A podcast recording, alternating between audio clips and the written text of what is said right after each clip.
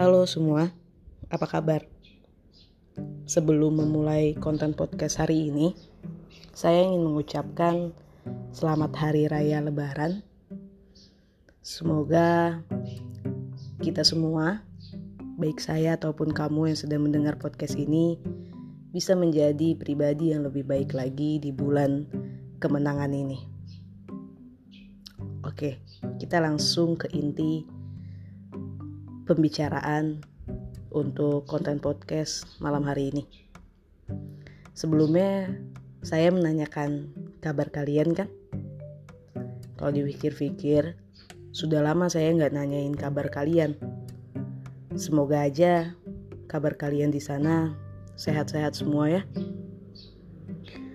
Kalau saya sendiri sih kabarnya alhamdulillah sehat.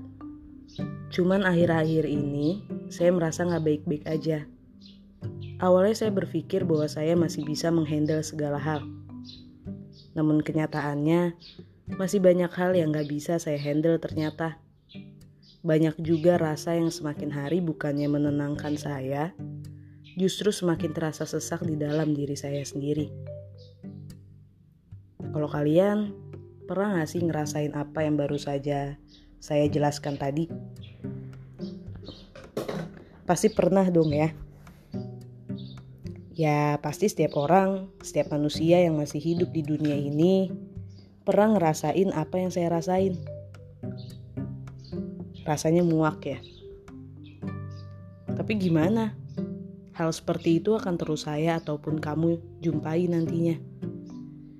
Mungkin dalam bentuk yang berbeda, tetapi rasanya mungkin juga masih akan sama seperti itu. Yang terpenting, dikala kamu sedang merasakan perasaan itu, alangkah baiknya mengambil nafas dan waktu sejenak untuk menenangkan pikiran, hati, dan diri sendiri. Menurut saya, melakukan kedua hal itu adalah pilihan yang tepat. Tapi, sebelum mengambil langkah itu, saran saya sebelumnya, coba untuk beritahukan orang sekitarmu, orang yang kamu percayai, yang mengerti soal rasa yang kamu rasakan itu. Kalau tidak ada orang yang kamu percayai, setidaknya jangan menghilang tanpa penjelasan dan alasan yang gak jelas. Untuk apa saya memberikan saran itu? Ya, untuk saling menjaga aja. Bila sesuatu yang gak diinginkan atau yang sama sekali gak ada di pikiran kita, tidak terjadi nantinya.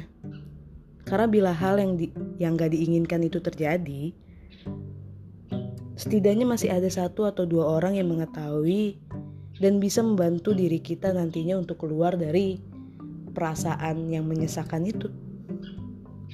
Dan kalaupun tidak ada orang yang kamu percayai, bila kamu sedang merasa lelah, bila sudah tidak bisa berbuat apa-apa, dan bila memang butuh waktu sendiri, ambil waktumu itu Dengarkan lagu kesukaanmu dan rasakan rasa sakit, amarah, serta sedihmu.